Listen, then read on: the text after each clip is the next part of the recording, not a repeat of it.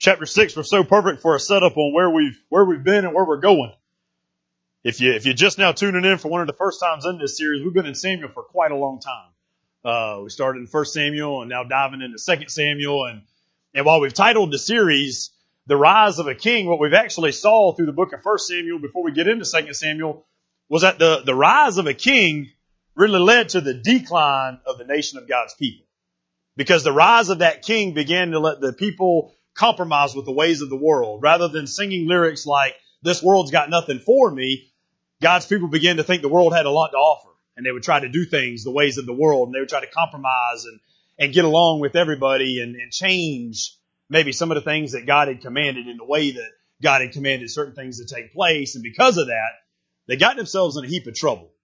And then we get into the book of Second Samuel and, and Saul finally dies and David finally becomes king and, and you're getting the fastest, uh, review ever, but last week we ended with, with a war.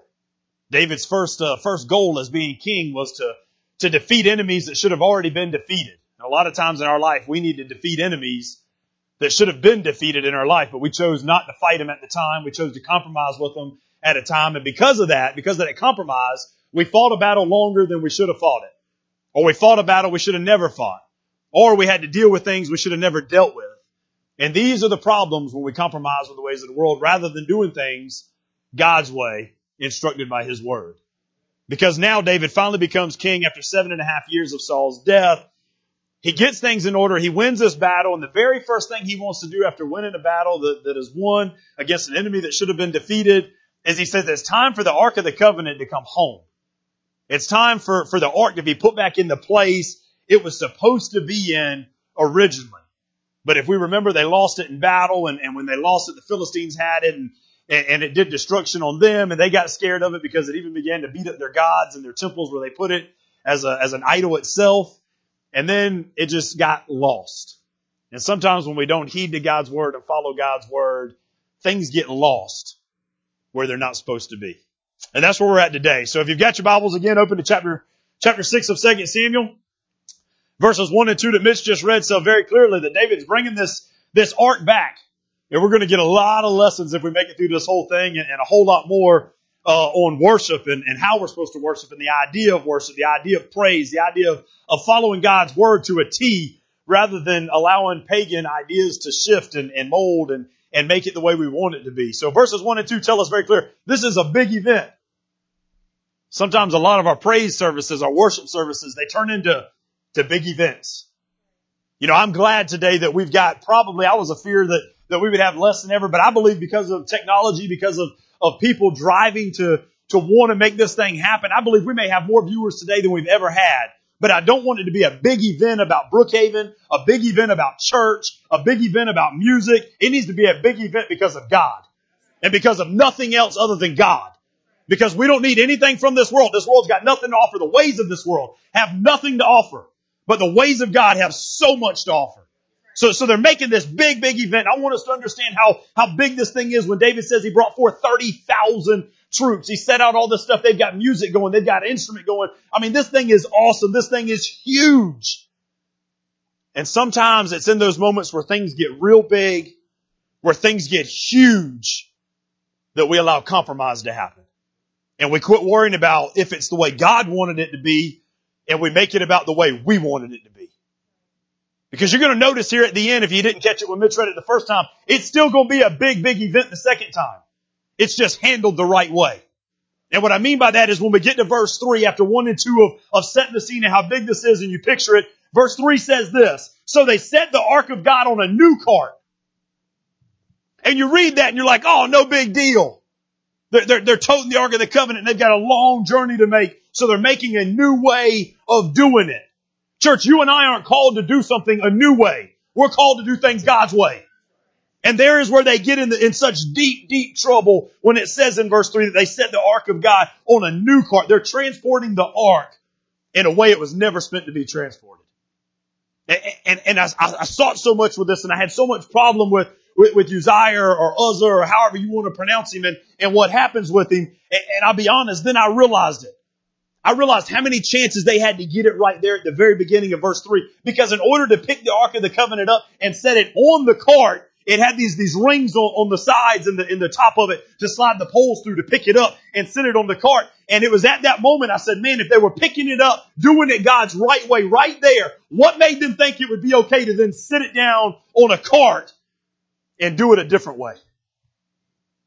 Because it was a big, big event and emotions were going and happiness was happening and all that.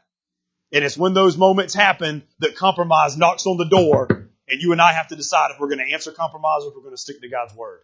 In verse 3, they answered compromise. They went against Exodus chapter 25 and Numbers chapter 4, where it said not only was the ark to be carried, not ever placed on a cart, but carried, it's supposed to be carried by certain people. Levites from a certain family, which we'll get to that in just a minute. But there, there's where they, they got themselves in trouble. And they got themselves in trouble because not only did they see an, an easier way of doing it, but they thought they had a fancier way of doing it. I imagine they thought for a few minutes as they made this cart and they, they had this thing going and maybe they even looked around and said, Hey guys, look at us. Look at the fancy cart we've made to tote the Ark of God, the Ark of the Covenant. Look, look at the fancy thing and the new technology that we've come out with. Look at the luxury that we've invented. And how often is it when it comes to a worship service or a praise service, we've invented a new way to do it. A new technology, a new luxury. And a new technology and a new luxury will get us in a lot of trouble if it's not handled the way God told us to handle it. And it won't bring God any honor and it won't bring God any praise despite the emotions and the thrills and the happiness that happens to be going through your life at that moment during that session. And there's where they messed up. They had ignorant disobedience. And because of their ignorant disobedience, there's trouble that's about to come. We want God's presence so much. We, we want God's presence not only in this church, not only in, in the body of people. We want God's presence in our homes right now. We want God's presence in, in the garages that are meeting and, and gyms that are meeting and organizations that are, that are just, whether you're in a cul-de-sac or we want God's presence, but we get in trouble because we try to add him to our new car and our new way of doing it and we load him on top of the mechanics that we've built everything else on. And we sit him in that place and we, and we bring forth the ways that we want to bring forth because we're bringing forth him with our hands and we're not bringing forth him with our hearts. I think lifting hands is great, but I'm be honest. If the only thing lifted up is your hands, you failed the Lord. Because he's looking for hearts that are lifted up, minds that are lifted up, and not just hands that are raised to make an appearance of worship. We don't, we don't need new things. We need a new fire. We need hearts that are set on fire to, to bring forth hearts that are on fire for God. Not an easier way of doing things. Not a newer, fancier, cooler way of doing things. Not even a way of doing things like the enemy. You know, the sad part is, I guarantee it wasn't just their, their idea of this cart being made. They saw the Philistines do this back in 1 Samuel chapter 6 when they first lost the ark. And they watched the Philistines load this thing up and tote it out. And they watched the Philistines move it to their temples. And they watched the Philistines move it all over. And they had this thought, well, if they can do it that way, why can't we? And maybe they even thought, you know, God didn't do anything to them while they were toting the cart or the ark on the cart and that God didn't do anything to them while they were moving it around this way. Church, you need to understand God's got higher expectations for his people than he does for his enemies. And we can't compromise and begin to do things the way the enemy's been doing things. And there's why David was probably so upset and so thrilled at the very beginning of his kingship to defeat an old enemy and to bring the ark back. Because they had compromised so much with the pagan society that he couldn't be able to tell the difference on what was God's and what was the way of the world. Maybe the churches we normally gather in have that same problem right now of being able to distinct what's the ways of God versus what's the ways of the world what's part of our service that should be going on, that should be and is ordained by God and called by God to have versus what makes us feel good, what looks like new technology, what seems like a cool luxury, what, what, what the way of the world has been doing. And their churches where we get in a heap of trouble. And then we even get little, little side notes right here for you note takers. You, you get the names. Look, look at this right here. You get the names of what's going on. It says Uzzah and, and, and How'd you say it? Io? but you get these names, and here's what these names mean. Their, their, names aren't important how to pronounce them, but here's what's important. Uzzah means strength, and Io means friendly. Strength and friendly. And is that not something we try to do with our new cart that we put God on and make a big production of things with our own strength and with our own friendliness? Not saying you shouldn't find a friendly church and not saying a friendly church isn't a, isn't a God blessing anything like that. But why would, because they're friendly, be the number one reason we join a church?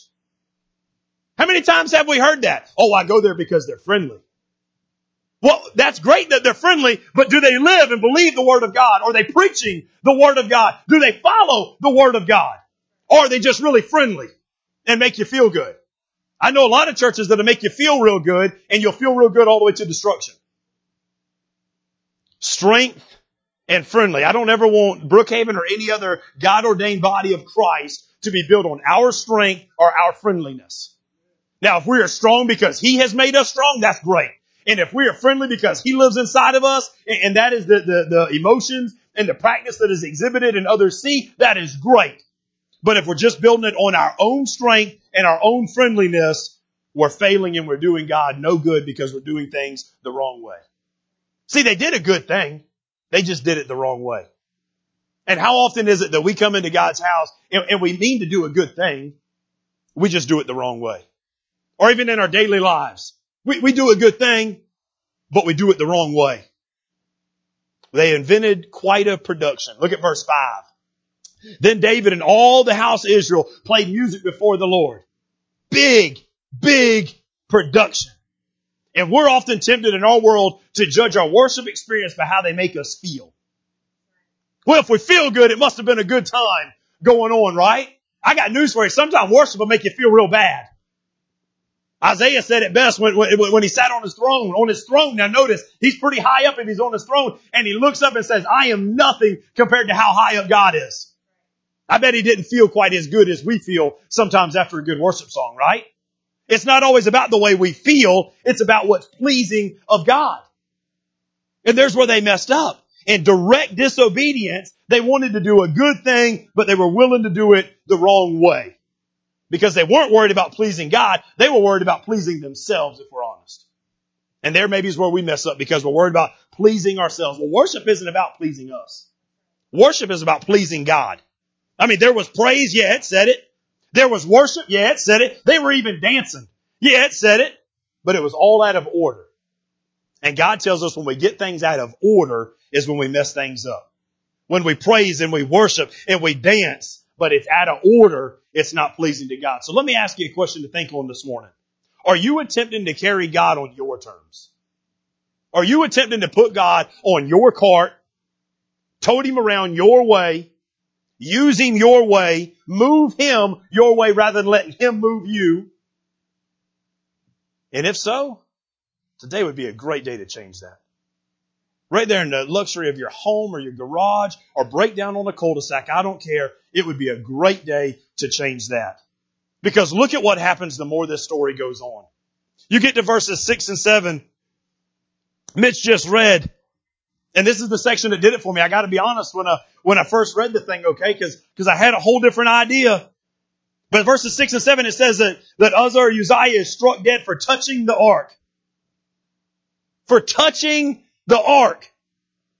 I first read it, and if you just read it as, as a casual reading rather than let the Spirit of the Lord read you, you're like, man, he was, he was willing to go to special limits to, to, to save the ark from falling and touching the ground. And it appears that way if you look with worldly eyes. But we just talked about for five verses how the whole scene was set up wrong. So it doesn't really matter what his intention was if the whole scene was set up wrong. Verse 6, Uzzah put his hand to the ark of God and took hold of it. Something that was strictly forbidden according to Numbers chapter 4 verse 15. And understand this believers, Uzzah made a decision in a moment to disregard God's command. Every decision, even decisions we make in a moment matter to God. Because how often is it we'll stumble, we'll fall, we'll sin, and we'll say, oh, but it was just in that moment. God cares about the moments the small moments and the big moments. Because it says right there, right after he touched it, it says that God struck him there for his error. This is not a big God being mean. This is not a lack of understanding on our part if we open scripture. It is God being exactly who he said he would be. It says that he struck him for his error. God is only fulfilling a promise he made in Numbers chapter 4. And David, think about this, this whole scene and this whole setup of why it's going on. David wanted Israel to know the presence of the Lord. I believe they knew the presence of the Lord when this man fell dead instantly right there in front of everybody. Pep rally over.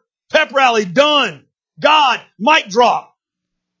Picture it. They're, they're excited. They're singing. They're dancing. They got all the instruments. Everything's going crazy. Then this guy reaches up and touches something and he dies. And all the people realized that the presence of God was a real thing. And it needed to be handled in a real way. God showed up. He just didn't show up the way they wanted him to show up. Hmm. How often in our life is it like that? We want God to show up, but we want him to show up our way, on our terms, and, and our timetable. God says, I'll show up my way. I'll show up on my timetable and I'll show up and handle things the way I want to handle them. Look, look at some, uh, some of Uzziah's, uh, errors right here. This wasn't just a, a reflex action or, or an instinct as we call it. His error was in his thinking. Look, look at just some of his thinking that he had to be going through that were error. He erred in thinking that it didn't matter who carried the ark. It did matter who carried the ark. God has special requirements set up for this. You were going to do things God's way. He erred in thinking it didn't matter how the ark was carried. No. God said it matters how it's carried. I want it carried by these group of people and I want it carried this way. He erred in thinking that he knew about the ark because it was in his father's household for so long, I think. See, we kind of left that out in the intro, but you got to understand this, this ark had been in his territory for 20 plus years at least, if not longer. And I can't imagine how many of us get into foolish thinking and error thinking because we've been in our mom and daddy's church for so long. Because we've been in our Sunday school class for so long. Because we've been in church for so long. It didn't matter how long it had been in his father's territory or his father's house. What mattered was if he allowed it to get into his heart the symbol of the presence of God. Evidently, that's all it stayed was a symbol. Because here's another thing he erred in. He erred in thinking that God couldn't take care of the ark himself. I didn't catch that one to the end, you know. I'm sitting there thinking, I'm like, how little of God do we have to think that we have to rescue something that his presence is in? I think it would have been more bold faith and trust if he'd have stepped back and let it begin to fall and say, you know what, watch this, God's going to protect his own. Because I think God could have and I think God would have. Or maybe the whole era is in thinking that we knew what was going to happen, the assumption that it was going to fall, because it's not what the verse says. All the verse tells us is that the ox stumbled, and I'm sure that made the cart wobble a little bit, and that's all we got as far as actual knowledge.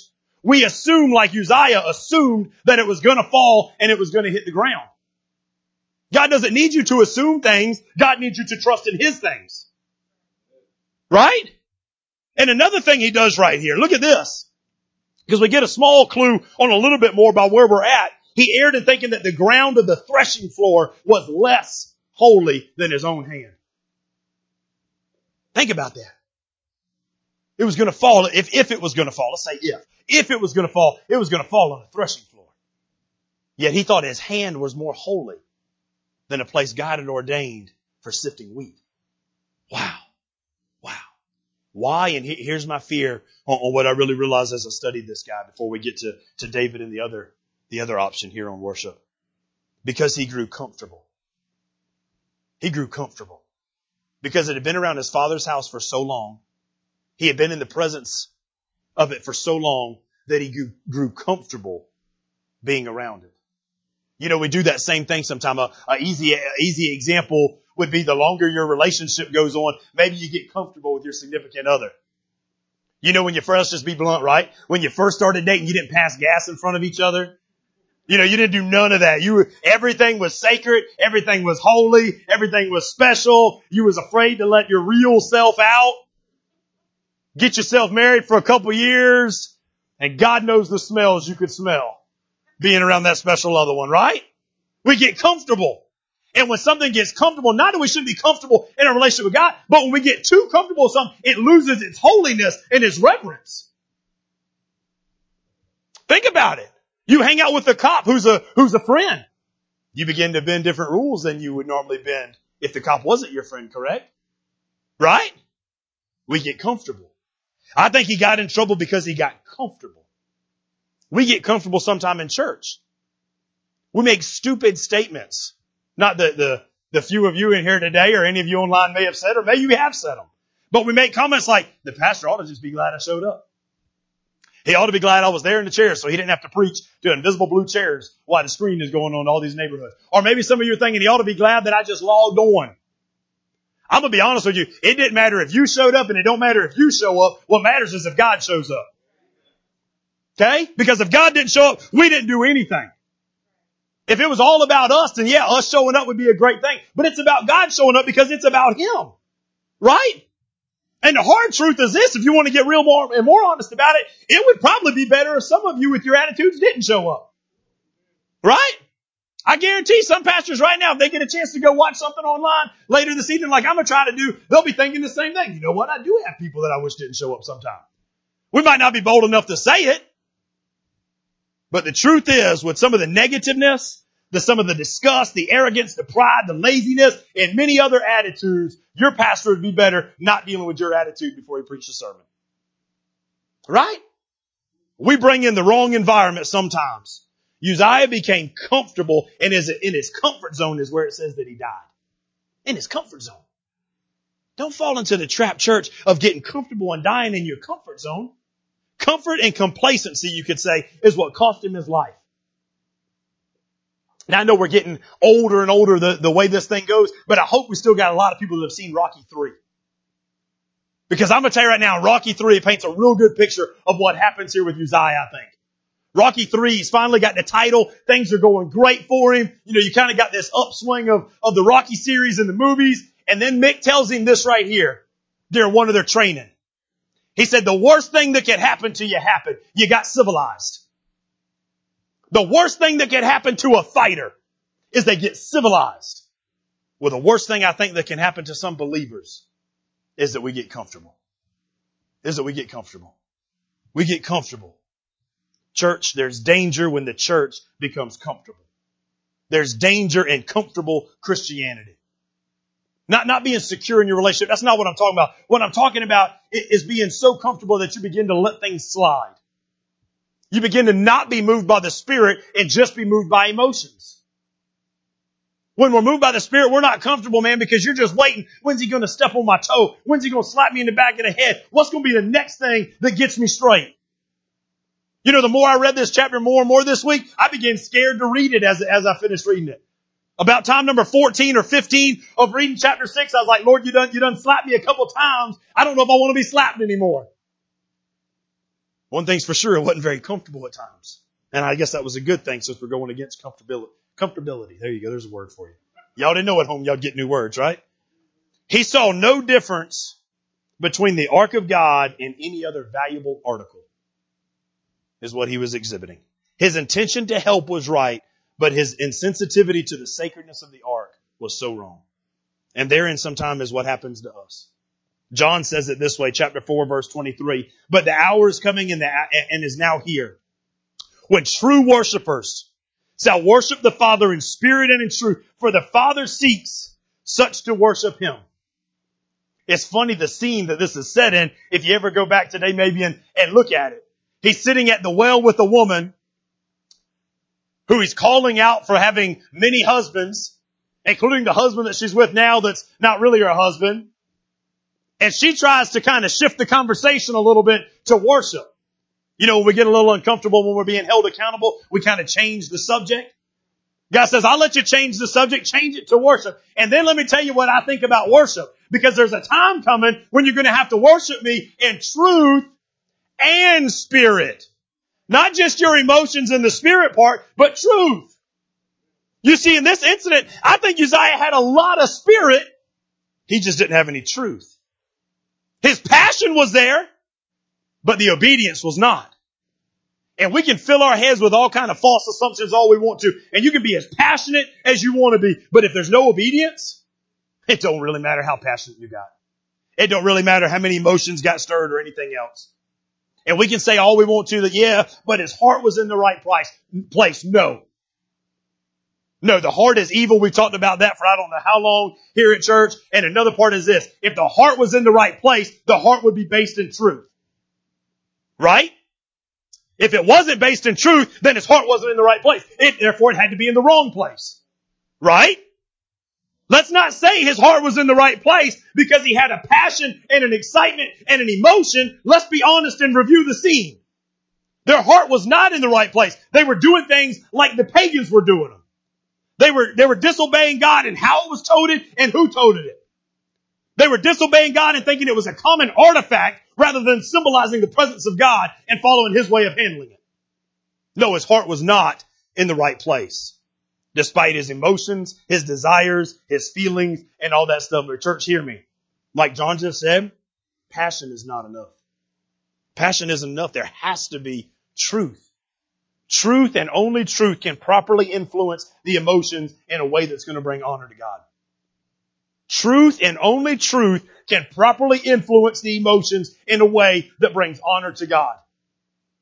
If I as a pastor or them as musicians or anybody else in your life excite you with anything other than truth, it has the ability to mislead you in the wrong direction.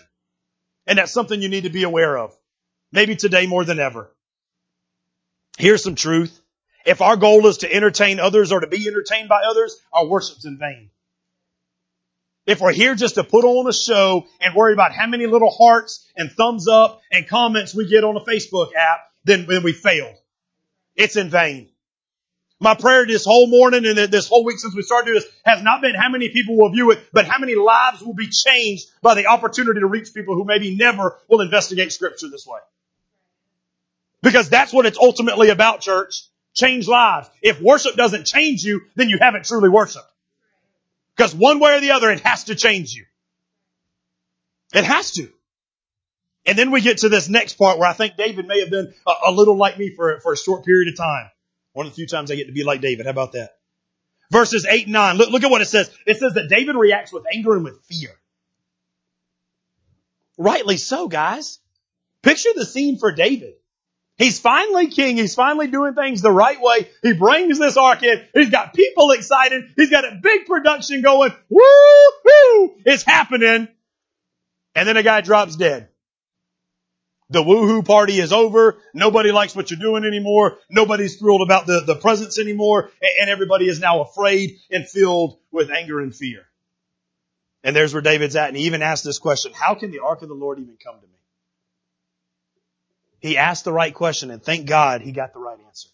His question is so significant. How can the ark of the Lord, how can the ark of Yahweh come to me? Because of what happened, David felt he couldn't do what God wanted him to do anymore. But I love this right here and hear me right now. Anybody who's got any leadership ability at all in a world like we have right now with things going on, David had the ability to respond rather than react. We talk so much about how this, this time period and this stuff that's going on will affect politicians. It won't affect politicians if they respond rather than react.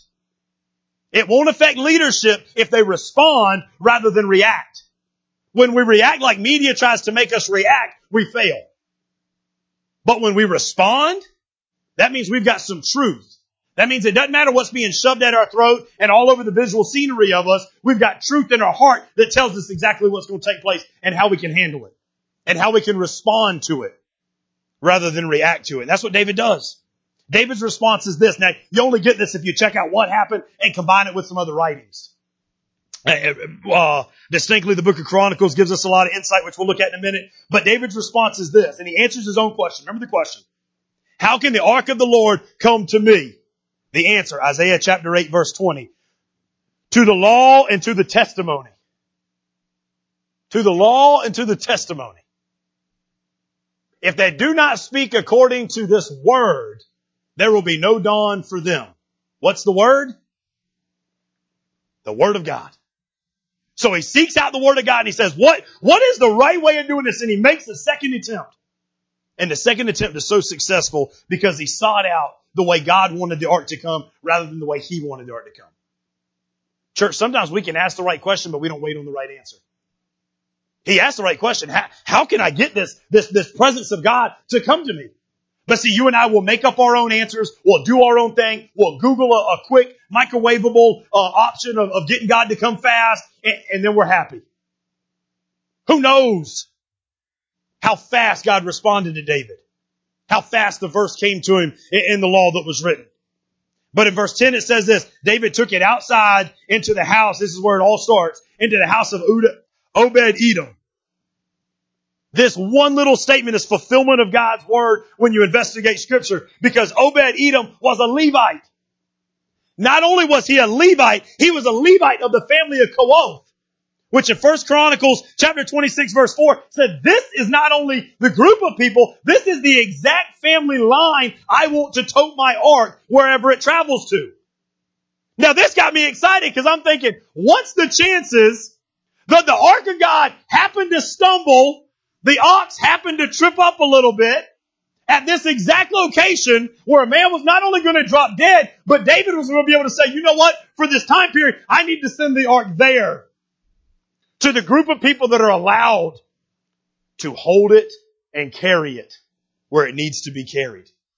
And he does so. And he does so. We would chalk that up as coincidence, but I'm here to tell you, I don't think it was coincidence. I think God knew exactly what he was doing and he made that little pebble get stuck in that ox toenail. And when he got stuck in that toenail, he stumbled and he fell. And when he stumbled, he knew Uzziah would do it the wrong way and he did it. And there he got everybody's attention. And they were drawn back to the Word of God to find out what the Word of God says about handling the presence of God. And then they begin to do this thing the right way. So much so that it says in, in that same section of, of verses before verse 12, it says, and the Lord blessed Obed Edom and all his household. David had fear and he had anger. But then he gets a report.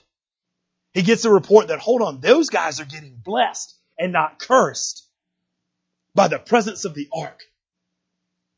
And then David, a light goes off and he says, you know what? It's not just about the, the curse.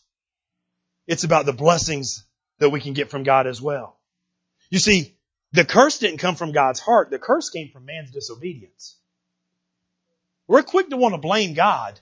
But in all reality, the curses that you and I deal with are because of our own disobedience. It's not just something God wants to throw out on us. We bring it upon ourselves. And the Lord blessed them, it said, because it was followed the right way. And when we follow God's holiness the right way, we get the blessings of God from it.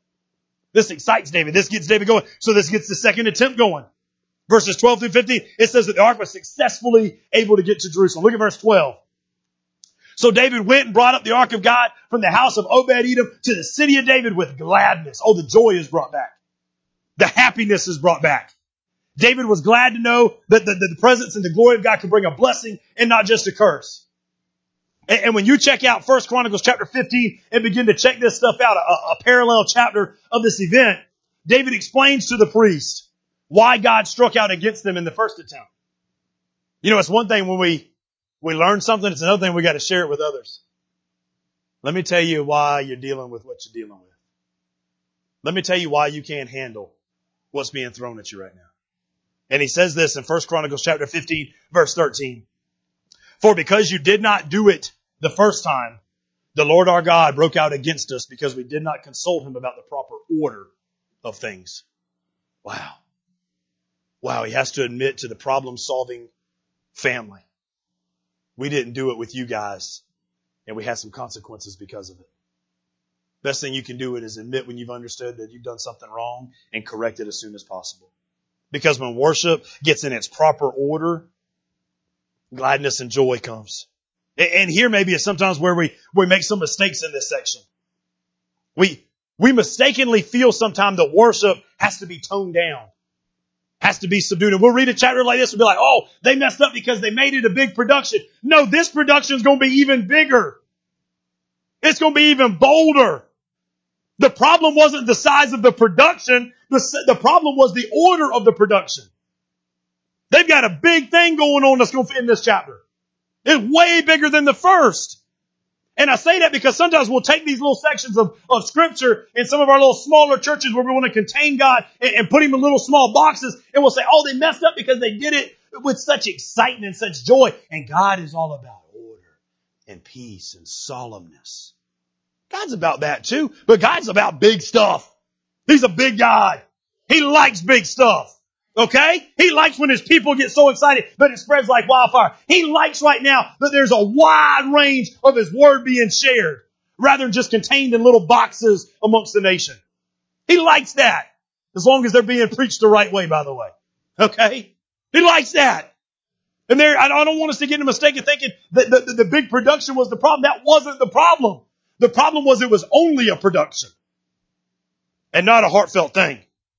15, uh, 13 through 15, if you're in, in uh, 2 Samuel 6 still, parallels directly with 1 Chronicles chapter 15. And it tells us this, and it shows us that David specifically commanded that the priest will carry the ark this time. On their shoulders the right way. Not with a new cart, not with strength, not with friendliness, not with any of that stuff, but carried on the shoulders of those that were called to share. Because God wants His presence to come on His men and women that should be carrying His presence. Right? should be you and I, I hope. It, it shows us that there's this bigger production, even bigger than the first time. Check, check out. And I love that David was wise enough to know that the problem wasn't with the production. The problem was with the hearts and the way it was handled. Because he doesn't shy away. He doesn't say, oh, let's make this one smaller. He has no fear, by the way, of what if, what if something bad happens again and we scare people again? See, that's some of our problems sometimes. We're afraid to make something bigger than, than it can be because we're afraid of if it fails, well, that's a bigger failure, right? Right? Sometimes God's called us to go all out, I think. Sometimes He's called us to, to go out and make it as big as we can possibly make it and give the glory to Him. Not as long as you're not getting the glory, it's good stuff. Right? You, you saw the little sample video last night of, of us trying to do this thing. Well, mainly my wife, not really Nicole, was, was so worried and wanted to do this sample run. If God wanted it to happen, it's gonna happen. We don't even have a building with internet right now, but we're broadcasting live on Facebook. That seems weird in today's day and time, right? But it's happening because God said it will happen if I want it to happen. And if it's the way of the man, it won't happen. Very simple. Very simple. Look at verse 13 though. Big production calls for big stuff, right? Look at 13. For Yahweh our God burst out in anger. Oh, hold on. That's the wrong, that's the wrong book. Same verses. That was pretty good. Chapter 6 verse 13. As the ark of the Lord was entering the city, of David, Saul's daughter Michael look, oh, hold on, I'm on the wrong one too. Oh. When those carrying the ark of Yahweh advanced six steps, he sacrificed an ox and a fattened calf. You can read over that real quick, but you know what that says? That says that death is always required in order to move into the presence of God. That's what that says. That's what that says. You know why some of us in, in, in churches today can't get in the presence of God? Because we hadn't died to self. That's what the problem is because we hadn't died to the ways of the world, because we hadn't been bold enough to, to, to mean lyrics when we sing them of this world's got nothing to offer me. All I got to do is follow God and nothing else. We sing them, but do we mean them? Are we really following God and nothing else? Or are we following the ways of the world? When we follow God after, after something gets sacrificed and death happens, verse 14, David danced before the Lord with all his might. I like that it says with all his might. He didn't hold nothing back. And David's most likely a white boy, let's just be honest. So he probably ain't got rhythm. Probably ain't got nothing good going for him. He's a little tan, I understand that. But, but, but he's, he's just a normal old fella. But he's not dancing at an obligation church. He's dancing at a heartfelt worship. Nothing can stop him. He's that, he's that excited, but the people he's around, his wife looking up and down at the, in the window, uh, to him, nothing can stop him about what he's feeling and what's going on on the inside. David's got this emotional link to God. Now I use that word, but I give you two warnings that we need to, need to be aware of when I use the word emotional link. And here it is. First one is the error of making emotions the center of our Christian walk. They're not to be the center of your Christian walk. But the opposite is true too. An air of an emotionally detached Christian life. You can't be emotionally detached from God. What kind of relationship do you have then? We gotta have a balance emotions that must not be manipulated, but they must not also be repressed either. Let those things out, but let them out as long as they're controlled by God. And, and here's the truth. While, while we look so strangely at David, I wonder how strangely it would have been if somebody got up and ran around this morning with excitement during one of the worship songs. I, I wonder if anybody got up in their living rooms and did a little, did a little twirls. I, I wonder if anybody's garages and cul-de-sacs had somebody just sprint around in them with excitement about what God was really doing in the middle of chaos. And I wonder how many believers would look at that person that was bold enough to do it and think, what a weirdo. And we laugh about it right now, but let's be honest. If we were at a ball game If somebody scored a touchdown, we wouldn't think nothing of the man who ran up and down the aisles bragging about his running back. If we were at a baseball game, the minute that home run went and people all stood up their hands and waved them and went crazy, we would think nothing about it. People don't think nothing about it. Even when we're at Little League and your little man scores a goal and you run up and down the sideline like he done, he done saved the world. We don't think nothing of it because it's excitement and excitement's okay, right? We think nothing of hands that get raised at a concert, yet we, we stutter to lift our hands in worship. Maybe that should be a new rule while Corona's going around. Everybody gotta keep your hands up so you don't touch nobody. Just walk around like this and let the worship take over, right? Huh? What would happen then if, if we, if we got our minds off of that and our minds on, on upward things? What would happen? Look at 16 through 19. This is why you gotta pick a right partner. This is why you gotta pick a right partner. Hear me, there's a little small lesson there. It says that she despised him in her heart. Man, I can't imagine what David's going through because I've got a good cheerleader that supports me. I'm serious. Times get hard, she'll give me that word of wisdom I need or that kick in the butt that I need. I'll take both, whichever, you know, she knows how I need it when I need it, so that works, right? But David at this moment when he's on, when he's on his high, you ever been on a spiritual high and somebody tear you down because they ain't got the excitement? Maybe you've been the one tearing somebody down because you didn't get the excitement that they got. Sure, aren't we called to be the encourager and the uplifter of those that are excited rather than the one that's going to tear somebody down? But no, we're so quick to want to pull them down to our level rather than let them pull us up to theirs. She despised him in her heart. There will always be those who look down on you from their window of superiority. Right? There will always be those. There will always be the temptation when they do that right there for you to change the feeling you have, the emotion you have, the following you have, the obedience you have. Verse 17 says they brought the ark of the Lord and they set it in its place. After years of it being lost in battle, after years of it being in the wrong spot, the ark is returned to the tabernacle, sat in the most holy place it is supposed to be in, the emblem of God's presence and glory, in its proper place in Israel.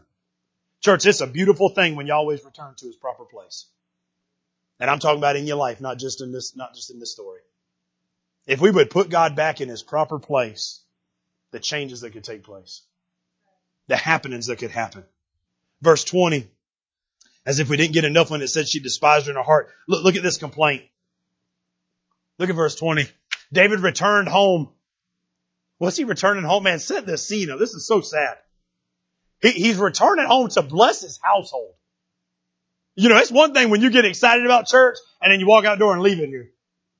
But true, genuine excitement, remember, if you ain't been changed by worship, you probably ain't really worship. So when you get changed by that's when you go out the door and you still got it with you. It wasn't just in a building. It wasn't just in a time frame. It wasn't just in a city. It wasn't just because of people on stage. It was something that God did on the inside. And it says that he went home to bless his household. He was ready. Guys, let me share with you what God is doing. I mean, he was, he was all ecstatic and going crazy about this thing. He wanted to come and tell them about the awesomeness.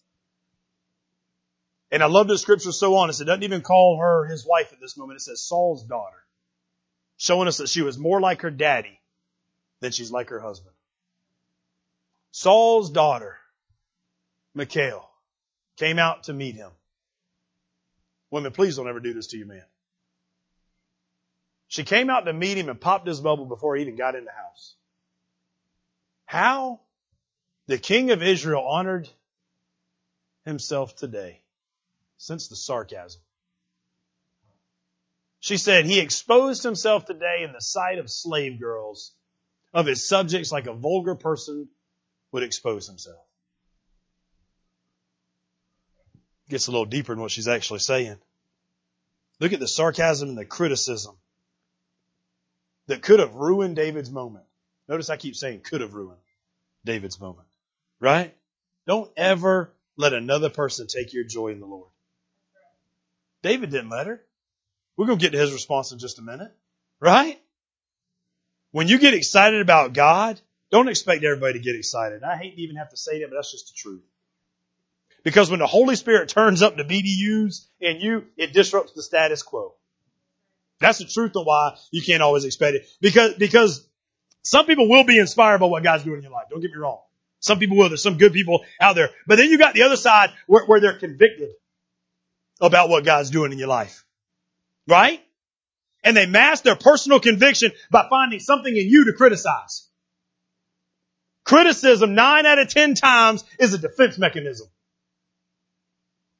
You criticize somebody else because you feel bad about what's going on in their life ain't going on in yours. You criticize others and what you don't like about yourself. And I think that's what she's doing, to be honest with you. I think she knows that she shouldn't have been up in the window looking down like her daddy would have been doing. I think she knows she should have been down there. She should have been participating. She should have been with her man, supporting him, encouraging him, uplifting him. And she wasn't. And because she wasn't, she begins to put up defense mechanisms. Uncovering himself is what it said. What, what, what are we really indicating here? What are we really indicating? First, I need, I need to make sure we understand. She's not even upset that David's dancing. She's upset with what he's wearing while he's dancing. Now, what did he really set aside? You know, we joke about this chapter all the time on David stripping down to his undies, and, and is that really what it says? Not really. Nowhere in there is there an underwear, undergarment, or anything like that actually stated. What it says, he took off his royal robes. Oh, now we're getting to the heart of why this woman's really upset. He took off his royal robes, meaning he's acting like any other normal person would act. He's not called to be normal. He's supposed to be the king. Think about the circumstances he's in. He's a newly crowned king. The added pressure he had to be feeling to act like a king, a reputation to protect, a crown to represent. Kings don't disrobe and dance in the city streets. Shepherd boys do. Thank God he had enough shepherd boys still in him. Thank God he had enough shepherd boy still in him. Don't you ever let your, your position that you get put in on earth change who you are on the inside. He had been trained for years to worship the right way. So he took off those worldly garments that gave him his title, his authority, and his position, and he said, I don't need these. All I need is God. But then you had that KK. Y'all know what a KK is, right? Mike, you ought to know you got PKs. KK's a king's kid. You got a king's kid. Michal was a king's kid. She knew how you should act. She knew what was expected of you. She knew where you were supposed to be. I mean, she'd been doing this thing for years. Her entire life, she'd been doing it. Saul's way, daddy's way, king's way. I think Saul wore his, his crown to bed. I think he wore his crown so much he had scratches on his face from when he woke up in the morning. The crown just rubbed against him while he was, you know what I'm saying? I don't think he ever took it off. Right? It's almost like a, a, symbolism. I don't know if you guys ever caught it. Remember when Moses threw down his shepherd's staff? The, the, the, lesson there, it's not just what was going on. It also symbolizes his identity and security. That shepherd's staff. He threw down his identity and his security. Same way with these robes. These robes symbolize David's identity and security. And he refused to find his identity and security in a position of king when he could find it in God. Look at what he writes in the book of Psalms repeatedly about his identity and his security. David says in Psalms, the Lord is my refuge. The Lord is my shepherd. The Lord is my shield. David knew what he was versus who God is. Verses 21 through 23. I told you don't ever let nobody take your joy, right? He didn't let her take your joy. Look at 21 and 22. David replied to uh, Michal. I keep wanting to say Michael, but that'd be kind of weird for David and Michael to be together. Maybe not in today's day and time, but that was pretty good. I was dancing before Yahweh who chose me over your father. Ooh. Oh, listen to that. He chose me over your father. Over his whole family to appoint me ruler over, I love this part, please don't ever miss it, over Yahweh's people of Israel. It would have been so easy for a king to say what? My people. But he didn't say anything about my people. He still understands that, that he's really just a lieutenant governor. That's really all he is. God is still king. Yahweh is still king. This is still Yahweh's people. Sometimes leadership in the church, we get that, we get that mixed up. Thinking that we gods. We do. I'm just being honest with you. Reality is you need to swallow your little high horse you're on and realize this is God's church. This is God's body. We're following things God's way. Okay? Not any other way. And that's what David realized. David got it going, man. He explained, and he explains it. Look, look at how it keeps going. I pause there. I'm sorry. Celebrate before Yahweh and I will humble myself I will humiliate myself even more. I will become even more undignified than this. I will be honored by the slave girls you're speaking about. What's David really getting into right here? David saying, I'm humbling myself, not just to dance and show people how spiritual I am. I'm doing this for God and for God only. I'm doing this for Him. David wasn't worried about looking like a king. He was too busy looking like a worshiper. Maybe that's something we need to do when we start gathering back together again physically in the presence of others. Quit worrying about what others are thinking we look like and worry about what God thinks we look like. Which means you better worry about your heart first and then let it explode on the outside. And then once it explodes on the outside, nothing can stop you from letting it out. Not even negative comments from those you care about. 21 and 22, if you break down these words, that what David says even gets deeper. So keep that up there. The Hebrew word right here, Q-A-L-O-L-A, Q-A-L-A-L. Dyslexia kicking in. Strong's Concordance number 7403. Translated as vile, undignified, contemptible, or foolish. Foolish. Perhaps the real question is, are you willing to look foolish in front of others? Worshiping the Lord. Following the Lord. Remember now, when I say worship, I don't just mean songs and, and, praise time, right? I mean in your actions outside. The best way you can worship the Lord is through living it outside these walls. Maybe that's part of what he meant when he said we ought to act a little more like children. That's the foolish thing in the world you ever seen right there. And he don't really care. I'm telling you. Don't matter at all. Don't matter at all. Think, think about the things we praise kids for when we talk about being more like kids. They're foolish things. You peed in the potty. You know, if the I guarantee if the first poop was taken at a store and come over the intercom. Attention all Target shoppers, we just want to let you know, uh, Reese has finally pooped in the potty. Alright? That's how excited we would be. That seems foolish.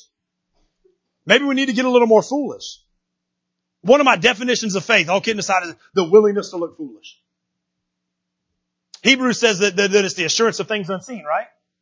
That means we have to act on those things that we don't see, meaning that the, it's the willingness to look foolish. How about Noah? How foolish did Noah look while he was building the ark? In the middle of a desert? Huh? How foolish did Sarah look while she's buying maternity clothes at 90 years old? Picture 90 year old grandma over there in the, in the maternity section buying some maternity clothes. For herself, not for her daughter-in-law or daughter. The Israelites, they looked foolish marching around a building blowing trumpets, didn't they not? Right? David looked foolish coming at Goliath with a slingshot. Wise men had to look foolish following a star. Peter, how crazy did he look getting out of a boat in the middle of a lake? Jesus, how foolish did he look hanging half naked on a cross? Faith is the willingness, willingness to look foolish, and the results speak for themselves. Go back to those same examples. Noah, He's saved from the flood. Sarah gave birth to Isaac. The walls of Jericho, they came falling down. David knocked Goliath out with that shot and cut his head off. The wise men found the Messiah. Peter walked on the water he got out on, and Jesus rose from the dead. I'd say it's okay to start looking a little more foolish in our life today, right? Right? Now let's get, let's get a little more real on it because we're asking questions. Uh, you know, how come this don't ever happen to me? I can tell you why some of us have never killed a giant or walked on water because we're not willing to look foolish. We're not willing to get out of a boat in the middle of a lake. We're not willing to charge an enemy with a slingshot who's bigger than us. We're not willing to take a chance for God. And if we're not willing to even take a chance for Him, how's He going to exhibit His power through us? That same word, if you, if you break this thing down even, even further, Q-A-L-O-L, Hebrew word for, for, for this, this, uh, foolishness, translates also into, into wet or wheat. That translates out to Latash, which is Strong's 3913, and Shanan, which is Strong's 8150. Both of those instances, both of those instances refer to sharpening. Now, that's kind of neat when you look at what David's saying now, right? Not only is he saying, I'm not afraid to act more foolish, he's also saying at the same time, I'm going to get more sharpened in my skills of worship. Meaning that we made a mistake and we had been doing it the wrong way, but I'm going to sharpen up my skills and do it the right way from now on. Maybe he's really realizing how much they messed up at the very beginning. I'll do whatever it takes to worship the Lord and be dedicated to Him and do it the right way. Or maybe it's just about the picture that we get when we first read over this section. So many times we joke about, you know, the wording and what's taking place here, right? And, and even the wording of, of when she calls him out the second time about it and using the word exposed. Or, or, or we try to act like he got naked. Well, let's get real real about, about what's really taking place here, okay? Because in order to get some true genuine worship going on, sometimes we need to expose ourselves to God. Not in the physical sense of what we're wearing, but in our hearts. Because we'll come into worship and we'll put up these walls around us and we'll put on this mask. That's not real worship.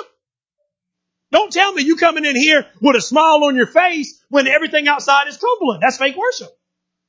God has not called you to come in here and pretend. He's called you to come in here and be real.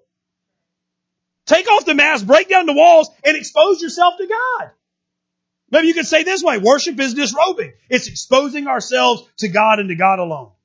Not, not about what I can bring to God. Remember what those robes represented for David? That's his, that's his king robe, right? That's his authority. That's his power. It's not about what you can bring to God. Take that, take that off. It's about what God can do for you. It's not, it's not about what you're bringing to Him and proving who you are. David said, you know what? I'm, I'm not going to embrace who I am as a king of Israel. I'm going to embrace who God is as the king of all kings. And I'm going to worship Him and I'm going to go crazy about Him. Because following God requires stripping off what preoccupies you. Now ask yourself this, what needs to come off? What needs to come off? And I'm not talking stripping down naked I told you a minute ago and I'll, I'll give you a, a, more exact answer. David wasn't just, just stripping down all he took off his kingly, kingly robes and he most likely, I believe, had on, by the words that's used, he most likely had on some priestly garments under it. Meaning that he, he stripped off his authority of being king and looked just like the rest of the priests that were outside dancing in the street and going crazy about the ark of God and the presence of God being brought back to its right place. That's the reality of what's going on in this section. Making himself more common so that he can be more genuine in his worship of God. Wow. Maybe that's something what John the Baptist meant when he said he's got to become greater and I got to become less. Remember that? We need to care more about what God thinks and less about what people think. That's what a lot of it really boils down to. And, and, and, here's something too good to miss. I hinted at it a minute ago, but I want, I want to flat out say it just because I know some people just be the only thing you, you ever hear in this direction. Here's a small lesson. In a spiritually uneven marriage or relationship, there's going to be too much tension for you to handle. Let's be honest about it. Can you imagine the tension that was there when he come back that way? Right? What corner did he make her go sit in? Right? I mean, he's definitely not happy with what's going on. And then you get verse 23 to just, just is thrown in as like a, like a cherry on the top of everything. Very last verse. 23, and it says, and Saul's daughter, Michal, had no children to the day of her death. What a sad ending for her, right? Now you can look at this all kind of different ways, and I'm not going to get into some of the symbolism and all that's there. But here, here's, here's the spiritual lesson that has to be seen. She was barren and empty on the inside. Now that could be a, that could have been a punishment for this. It could have been that David never wanted anything to physically do with her again. I don't know. But I know this is what the verse says. And I know when I look specifically at her, all I see is she's spending her time absorbing, observing worship rather than practicing worship. Remember, she's just sitting at her window looking down. This is a big, big event, guys. This thing is bigger than the first. So how far in advance from her big old high up window tower did she see this procession coming? How long did she have to debate on if I'm going to go down and get involved or if I'm going to sit here in my little safe spot? She got so caught up watching worship that she forgot to worship on her own. Is that you? Is that you? Is that you sitting around, man, I want what they got. I, I want that kind of thing. Man, those people sure did get a lot out of worship and praise today, right? Man, they got a lot out of the Word of God today, right? How about instead of worrying about what they got, you get something for yourself? Huh? How about you grab your own thing out of it? It's not a spectator sport. It's, it's meant to change us personally. Our experience with God is what drives our worship with God. What do you think David thought when he took off those king robes and went back to dancing like a shepherd boy, right? You think he remembered all the stuff God had done for him?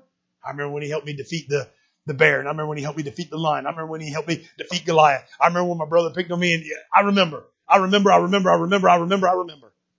We need to do some more remembering about all that God's done and quit worrying about what the world tells us he can't do. Hmm? Right? I, da- I dare you guys to enter this text today with David and the ark and let it change you. I, I dare you to let it change the way you look at things and the way you practice things. I dare you to just, just, just, just figure out who you are today in this story. Maybe that's just the first thing you need to do is just figure out who you are. You're, you're one of three people. I got it down to, to three from this story. Now there's a, there's a thing out there about you can, you can worship the, uh, the wrong God the wrong way. You can worship the wrong God the right way. I take that one out because I don't see how you can worship the wrong God the right way. But, uh, there, there's, there's that belief out there from somebody much smarter than me. And then there's you can worship the right God the wrong way. And then you can worship the right God the right way. But here's the three from today. You can worship God, but you can worship God the wrong way. Like the people at the very beginning were doing. You can make a big production about it, and that's all it'll ever be. And it'll ruin and it'll curse you and it'll, it'll end you. It really does bring forth death because you fooled yourself into thinking you got a real relationship and a real worship experience with God and you've got nothing because it hadn't been heartfelt. Maybe that's you. Maybe you're the second one. Maybe you're just staying in your little protective palace watching worship from your little window, criticizing all those around you who are excited and on fire about what God's doing, the abilities He has to handle everything that's coming at us, and just whining and whining and whining and whining. Or maybe I hope a lot of us are going to be like David. We're going to humble ourselves. We're going to strip away the things that need to be stripped away, and we're going to give everything to God because He's the only one worthy of getting everything. He's the one that's worthy of receiving everything we got. It said that David couldn't even contain himself. He was so excited. I challenge you to get that kind of relationship with God. I challenge you to get that kind of fire brewed up on the inside, and then I challenge you to live that way outside walls. Because if we would begin to lead that way, we would have more of an influence over this world than the media and any virus or any other major event has. And that's what this world needs. Let's pray. Father God, we love you so much. God, we care about what you do. We care about how you do it. God, I pray that you open our eyes to see the mistakes that were made in chapter six. God, touch our hearts and let us realize which one of the characters, Lord God, are we being and which one we're supposed to be. Lord God, use today's message, God. God, use today's words Use the circumstances around us, God. God, use the, the music that's being played, Lord God. God, accomplish something inside of us that hasn't been accomplished yet. Change us in such a way, Lord God, that when we leave here, we know that we've truly been with you. So much so, Lord God, that you've heated us, us up so much, Lord God, that we're glowing outside these walls for you. God, despite the rain that's coming today, despite the virus that's around us, despite the fear that the media's just, just wrapped our minds around. Allow us to break free, Lord God, and teach this world the right way to handle things. God, the right way to handle you. The right way to be in a relationship with you, Lord God. God, move in such a special way right now, Lord God, that from this day forth, every single one of us is changed for the better. In your great name we pray. Amen.